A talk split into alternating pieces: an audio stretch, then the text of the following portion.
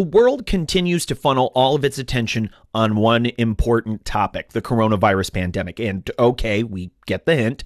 Today, we'll hone in on it too, with a transfer pricing spin, of course. Hello, everyone. I'm Matthew DeMello, your host of The Fiona Show, hot off the press, Cross Border Solutions weekly transfer pricing in the news podcast.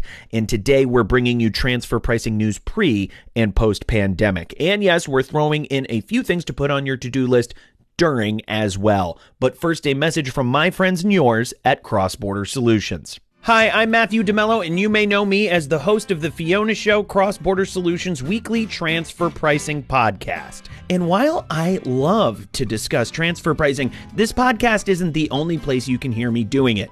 Cross Border Solutions recently relaunched Transfer Pricing University, a live webinar series where you can learn about modern day transfer pricing, everything from methodologies to comparables to preparing documentation to meet country specific regulations. Good stuff, I know. Chief Economist Mimi Song leads the sessions. I just ask the occasional obvious question. Since our program is NASBA certified, you can earn one CPE credit for joining each session. Pretty sweet. So, what are you waiting for? Join us for Transfer Pricing University Weekly. Classes are free, so now you really have no reason to miss it. Sign up at xps.ai slash TPU.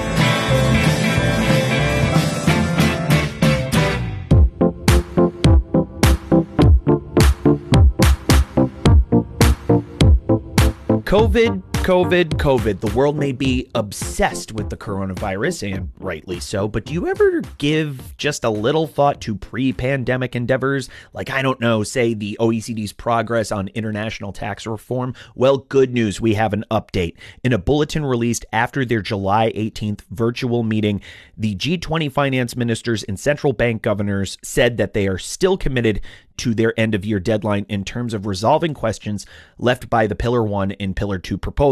Quick recap Pillar 1's reform would reallocate profits to jurisdictions where customers reside, and Pillar 2 would impose a global minimum tax on MNE group income. Now it's all coming back to you, right? Next up, the inclusive framework has to approve blueprints which flush out the details of the proposals. So far, it looks like the definition of Amount A has been refined in the blueprint for Pillar 1, but the overall proposal still requires some simplification. As for Pillar 2, discussions are still underway, but for now, it seems there's been progress on the definitions of the tax base permanent adjustments and covered taxes. I mean, that's not a vaccine or anything, but it's something.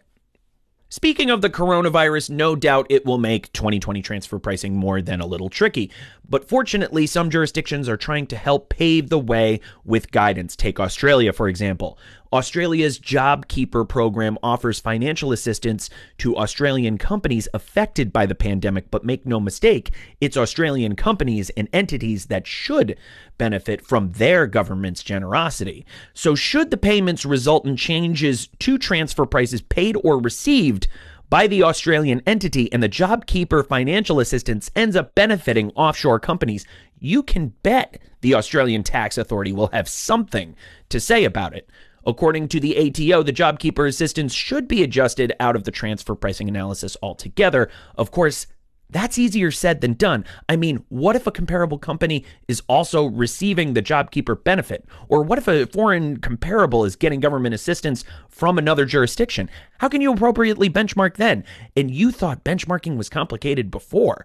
For now, the ATO recommends that you document arm's length pricing on a contemporaneous basis and that you continue to update as new information becomes available. Not the most revolutionary advice you've received, I'm sure, but effective all the same. Everyone seems to be wondering what some of the immediate effects of the pandemic will be once the virus, fingers crossed, quiets down. And while we can't predict the whole future, it's safe to say tax executives can look forward to one definite more desk audits. And by that, we mean digital scrutiny. Let's face it, jurisdictions may be putting audits on hold for now, but eventually they'll come looking for revenue lost to the pandemic, and a surefire way to do that is to audit MNEs. And given our social distancing restraints, digital audits make a whole lot of sense. More good news you can also expect to see more audits take place overall and an increase in the severity of them as well. What can you do? Let's just say good documentation and a little cooperation promise to go a long way. That's what we have for you this week, but there's certainly more to come. Don't miss it. Subscribe to our podcast on Apple Podcasts or Spotify, and we'll fill you in on the transfer pricing news every week. I'm Matthew DeMello, and I host, edit, and engineer this podcast. Executive producer Mary Lynn Mitchum Strom writes our scripts. Unfortunately, she didn't write anything else for today, so be well, stay healthy, and join us again for more transfer pricing news hot off the press.